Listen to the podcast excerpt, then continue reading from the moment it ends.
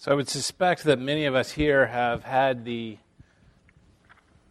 joy of teaching our kids to say thank you after they get a present. Uh, it can be a process that takes a little while, right? We acted out with particular vigor on birthdays and Christmas and trick or treating, and when grandparents come over to visit. These are the ones that stand out in my memory. And I remember feeling like having every time something would be open, have to be like, okay, did you say thank you? Did you say thank you? Did you say thank you? It was a little repetitive, probably a little obsessive in, in retrospect. But we do it because it matters. Uh, at the most basic level, saying thank you is socially expected. It's a little bit of, of grease that smooths out the operation of the machine of society, just makes things a little bit smoother. Now, we hope that in time it will turn into an understanding of the value of gratitude, an appreciation for gifts, and a realization that people don't actually have to give us presents. They're doing it because they love us. We could hope beyond that that if we get that level done, that we can get to another level where people learn about a gratitude and just taking joy in the small things so they can learn to be contented. So, as parents, we invest a lot of effort in this very little thing of saying thank you. And there's lots of layers on that, on maybe why we try a little too hard. But the point is, it is a good thing to be doing, to learn to say thank you.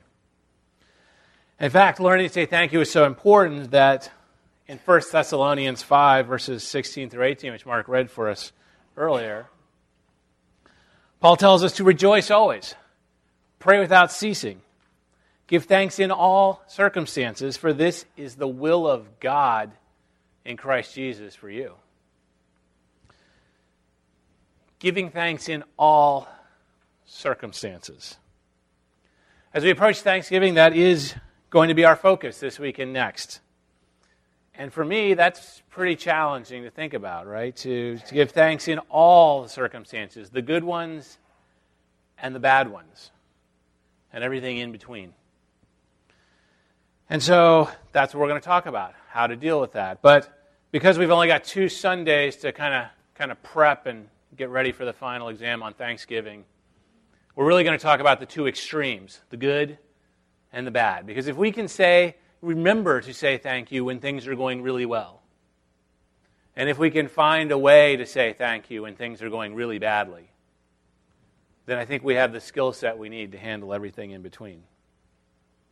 So today we're going to look at giving thanks in the good times. And next week we're going to look at giving thanks in the bad times. And I think they're each very, very difficult, but it's for different reasons, and it has to do with our nature as human beings. And we'll dig into that a little bit. And as I've been preparing on my own part, I've been trying to go back and forth. I've been going back and forth. Which one is harder to do, right? Naturally, we would say giving thanks in bad times is hard. But quite honestly, it's not my first instinct when things are going well either. And we're going to see a little bit more of that in the story today. So, to explore this importance of giving thanks in the good times, we're going to look at a miracle that Jesus performed. It's on his way to Jerusalem. It's in Luke chapter 17, verses 11 through 19. So, I'm going to do it in two slides. I might advance the slide, and if so, that's good. If not, you might want to follow along in your Bible.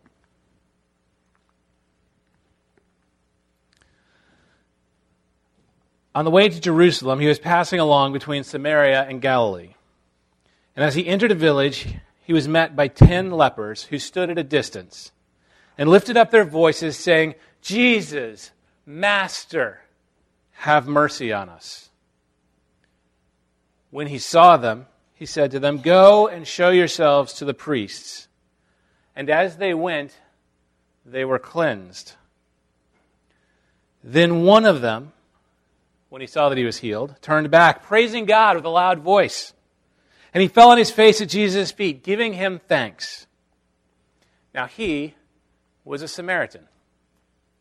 Then Jesus answered, Were not ten cleansed? Where are the nine? Was no one found to return and give praise to God except this foreigner? And he said to him, Rise and go your way. Your faith has made you well. These events take place during Jesus' extended final journey to Jerusalem, his journey to the cross. At this point in the trip, he and his disciples have they're leaving Galilee, which is their home, right? And they're passing along between Galilee and Samaria. And it's important to realize that in those days, Samaritan didn't mean a good person, which is what it's come to mean in our culture. The Jews hated the Samaritans, they viewed them as less than human. They had a lot of reasons for this. Samaria was geographically the remnants of the old northern kingdom of Israel, which had been conquered by the Assyrians about 750 years before that. And the Assyrians had a policy that we would today call ethnic cleansing. When they conquered a territory, they would take most of the people, forcibly move them to other parts of the empire, split them up, a few here, a few here, a few here. And then they would repopulate the territory they conquered by taking people out of the other countries. So the people of Samaria had been relocated from all over the Assyrian Empire. The Assyrians did this to make sure there were no ethnically unified nationalist groups large enough to start a rebellion. Well, over the course of the centuries, these newcomers had intermarried with the, with the, with the residents, those who were left behind by the Assyrians. And so by the first century, the Samaritans were an ethnically mixed people, impure in the eyes of the Jews. But beyond just being foreigners, there were serious religious problems that the Jews had with the Samaritans.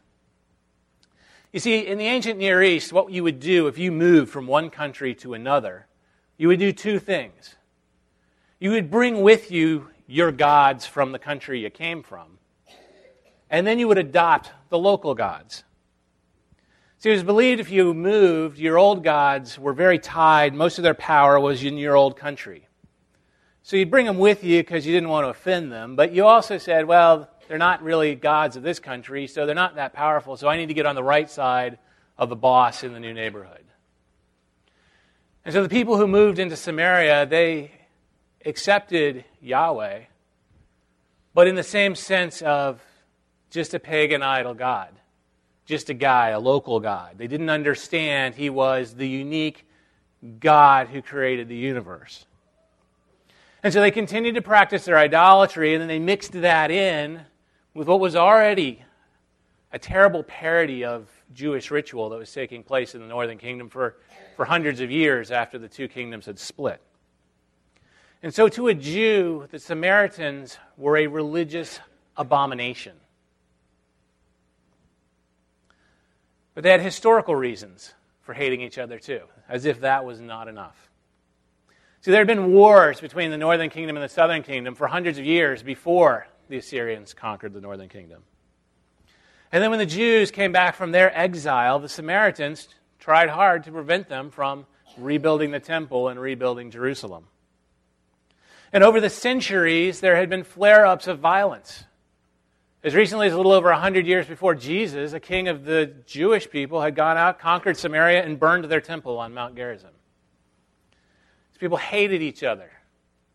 They could sort of function at a basic level because they were so close, they had to get over it to some extent. But the contempt and the hatred that we see in the Gospels was real.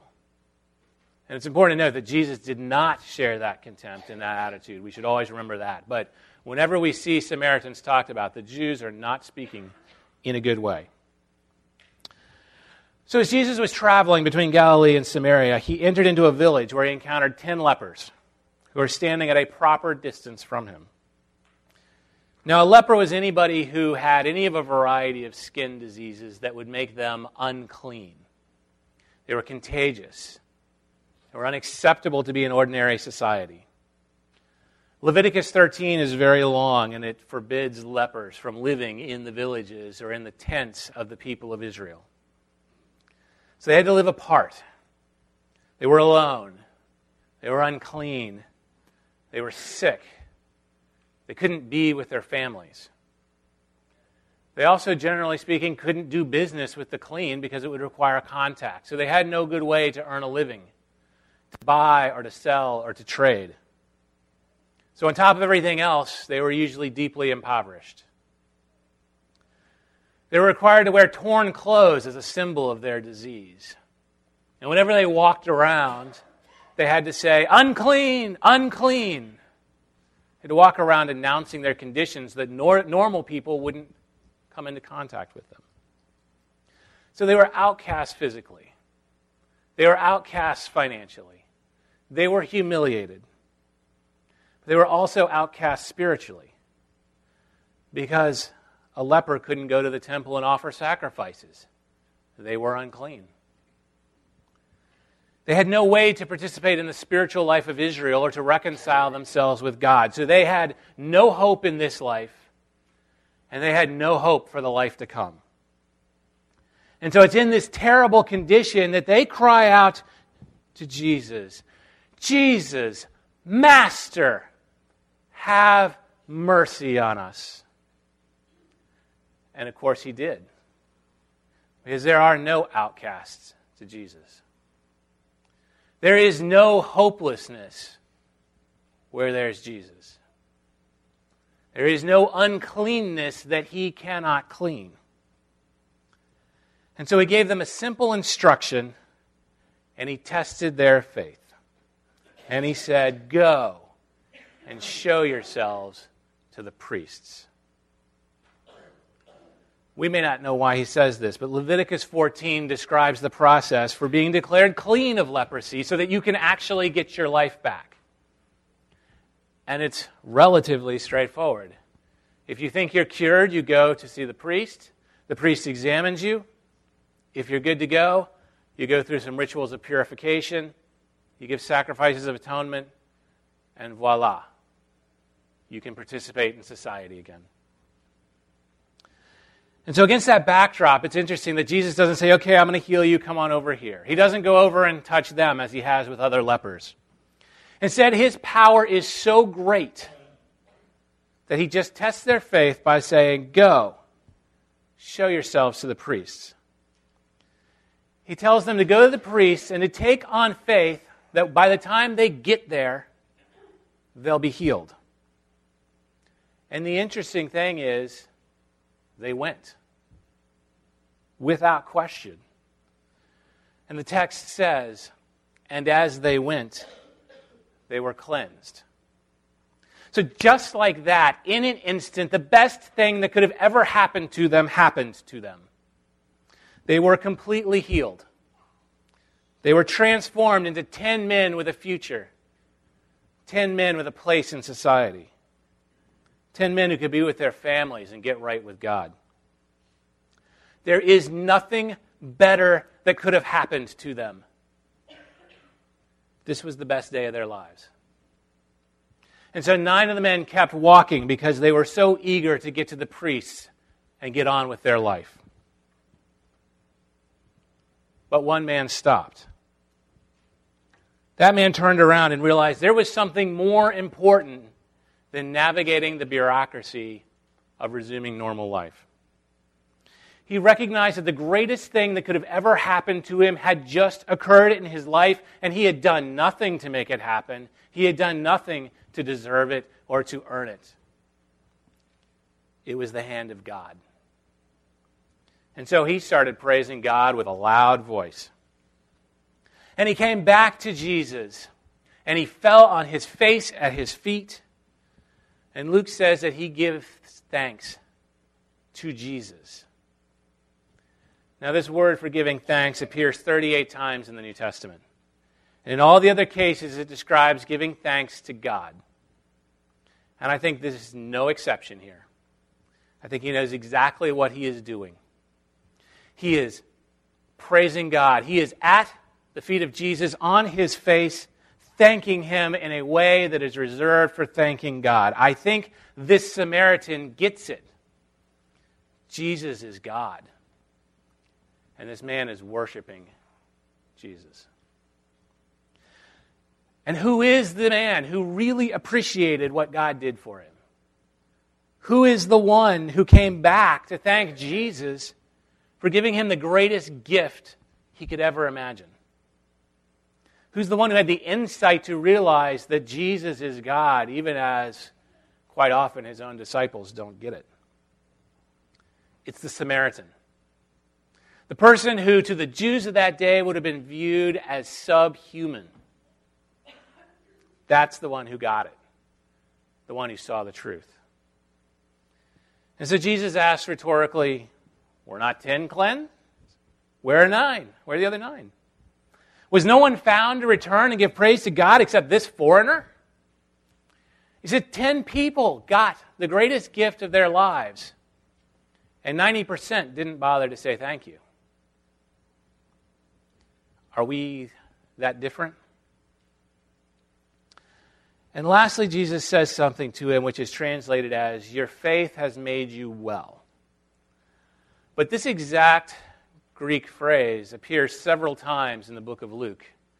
And in several of those other places, it is translated, Your faith has saved you. And I think that's what's going on here for this man. You see, he experienced something more than the other nine did. Because all ten were cleansed. All ten were healed when they obediently went at Jesus' command. But something else happened for this man. See, the interesting is the word choice for the cleansing says it happened just like that. It was a thing, it happened, it was done. But for this man, the cleansing and the healing have gone deeper because the words in this final phrase signify something that isn't just momentary but something that has happened and has lasting impact. Your faith has saved you. This despised leper, this Samaritan, this outcast of outcasts, has found salvation through Jesus Christ. And that should be tremendously encouraging to all of us. For everyone who has ever felt like an outcast, who has ever felt unclean. Because Jesus is there for us if we will accept him. It's important to realize that this passage is written in a way that is, that is telling us that our attention isn't supposed to be on the miracle. We should acknowledge that it happened and it is a miracle. But our attention is to be focused on the response to the miracle. Primarily the response of the one, but to a lesser extent also the response of the other nine. And so that's what we need to ask ourselves today. What does this story teach us as we live out Paul's command to give thanks in all circumstances?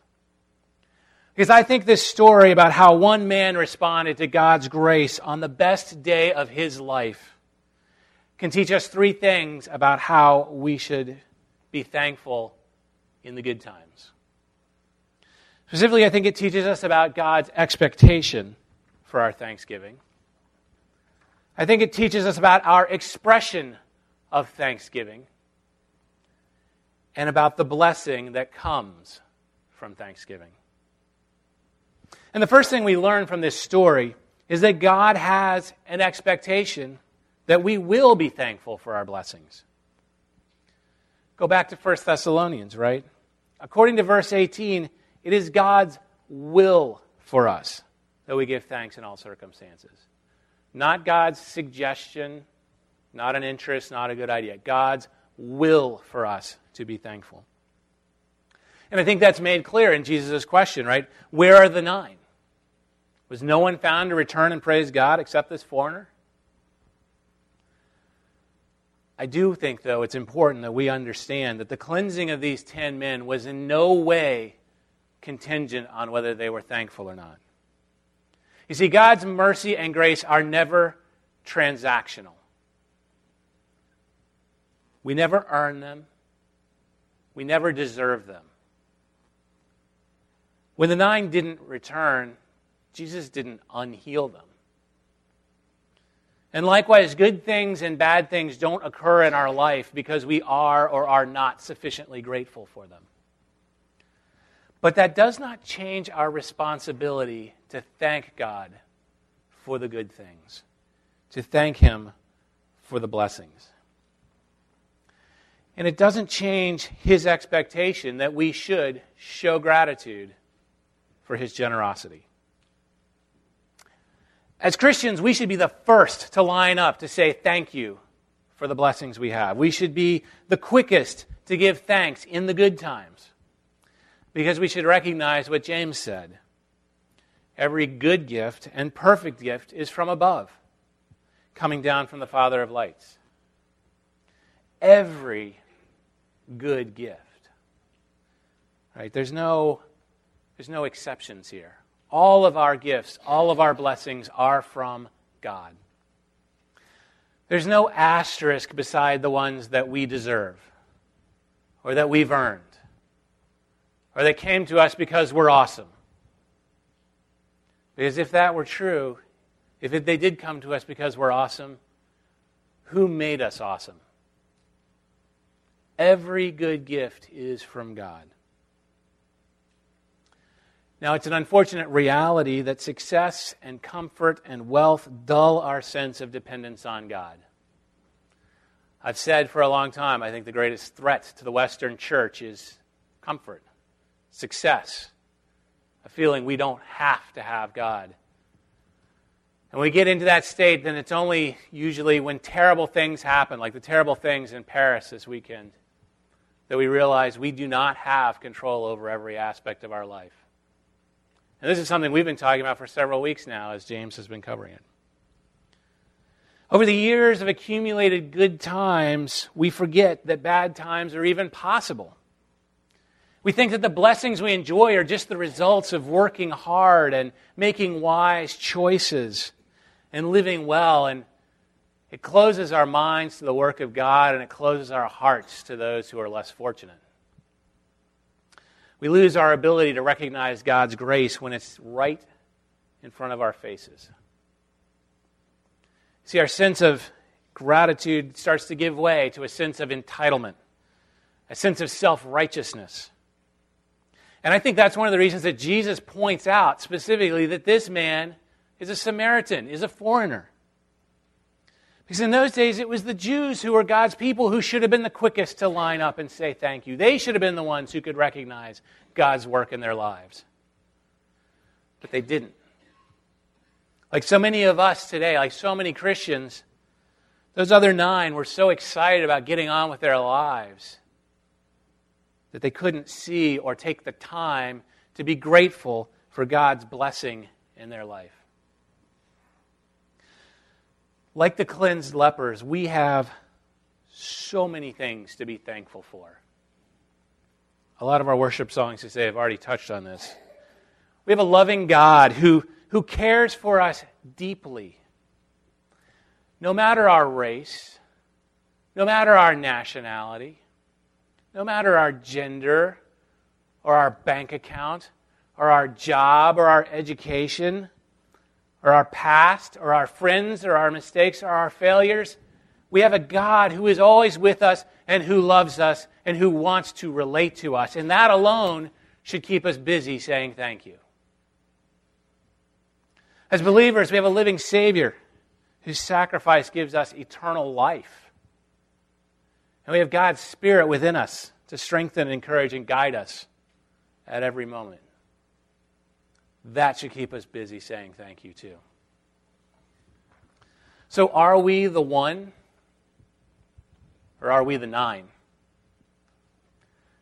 God's expectation and will for us is clear, and we should give thanks.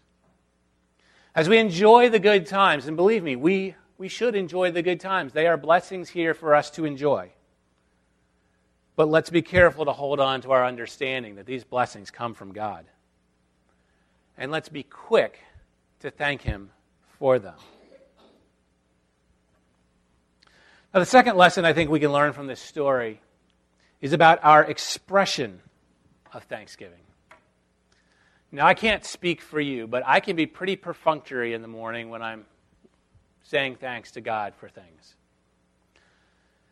I'm sitting here thanking Him for the overflowing and overwhelming blessings in my life, but it sounds like I'm reciting a grocery list.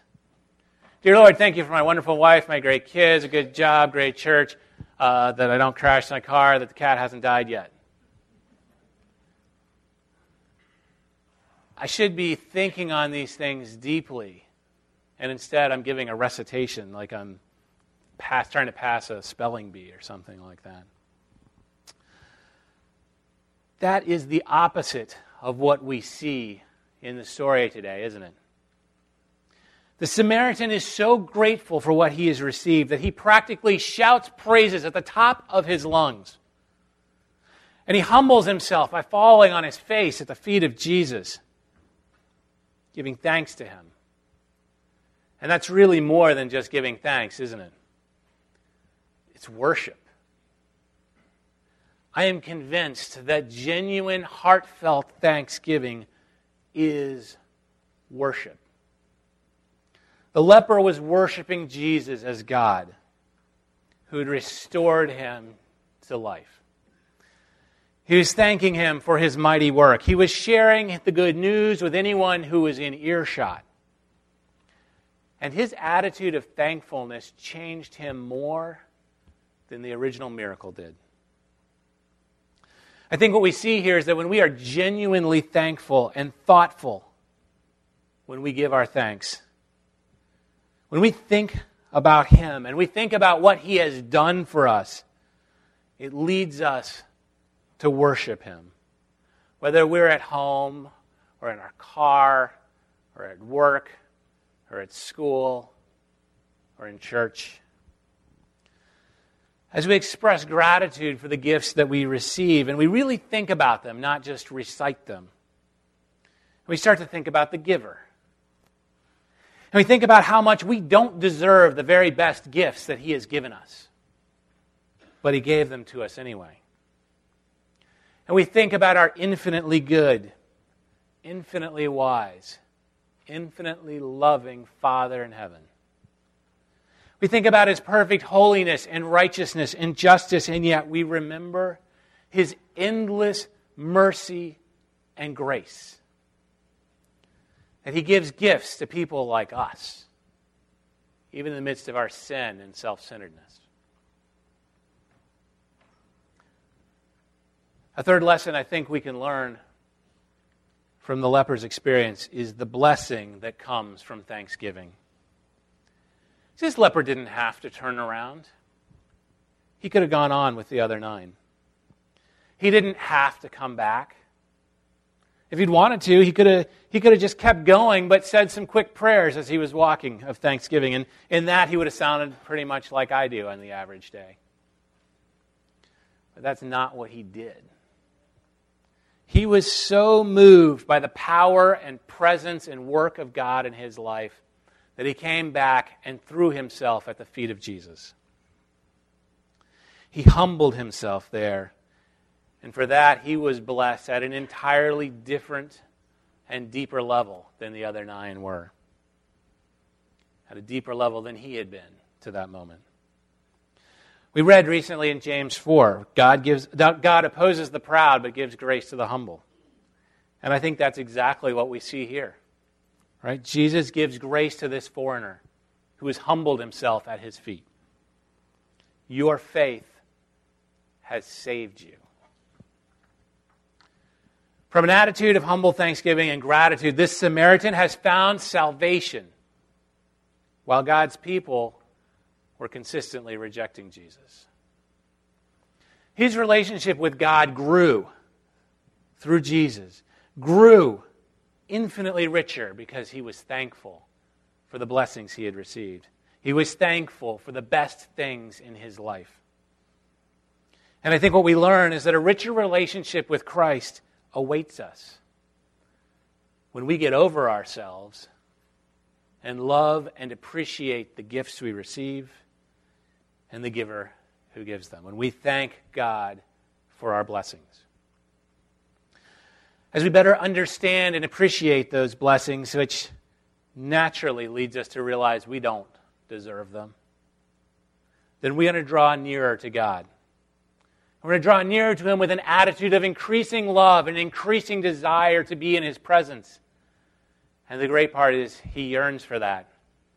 He welcomes that. When we recognize that even if our gifts and our talents are the reason that we achieve this blessing, but we realize we didn't give ourselves these gifts and talents, then our attention is drawn to the Maker who did. And our amazement and our appreciation for the Maker only grows and deepens as we give thanks for what He has made. Amazing doors of relationship open up with God when we choose to be the one rather than the nine. When we throw ourselves at the feet of Jesus in gratitude. And so as we head out into the world this week, I would challenge everyone to think about what are we thankful for? And more broadly, what should we be thankful for? Take some time this week to think about all these blessings. To think about all that is true and honorable and just and pure and lovely and commendable and excellent and praiseworthy in your life. And give thanks for it. Let's pray.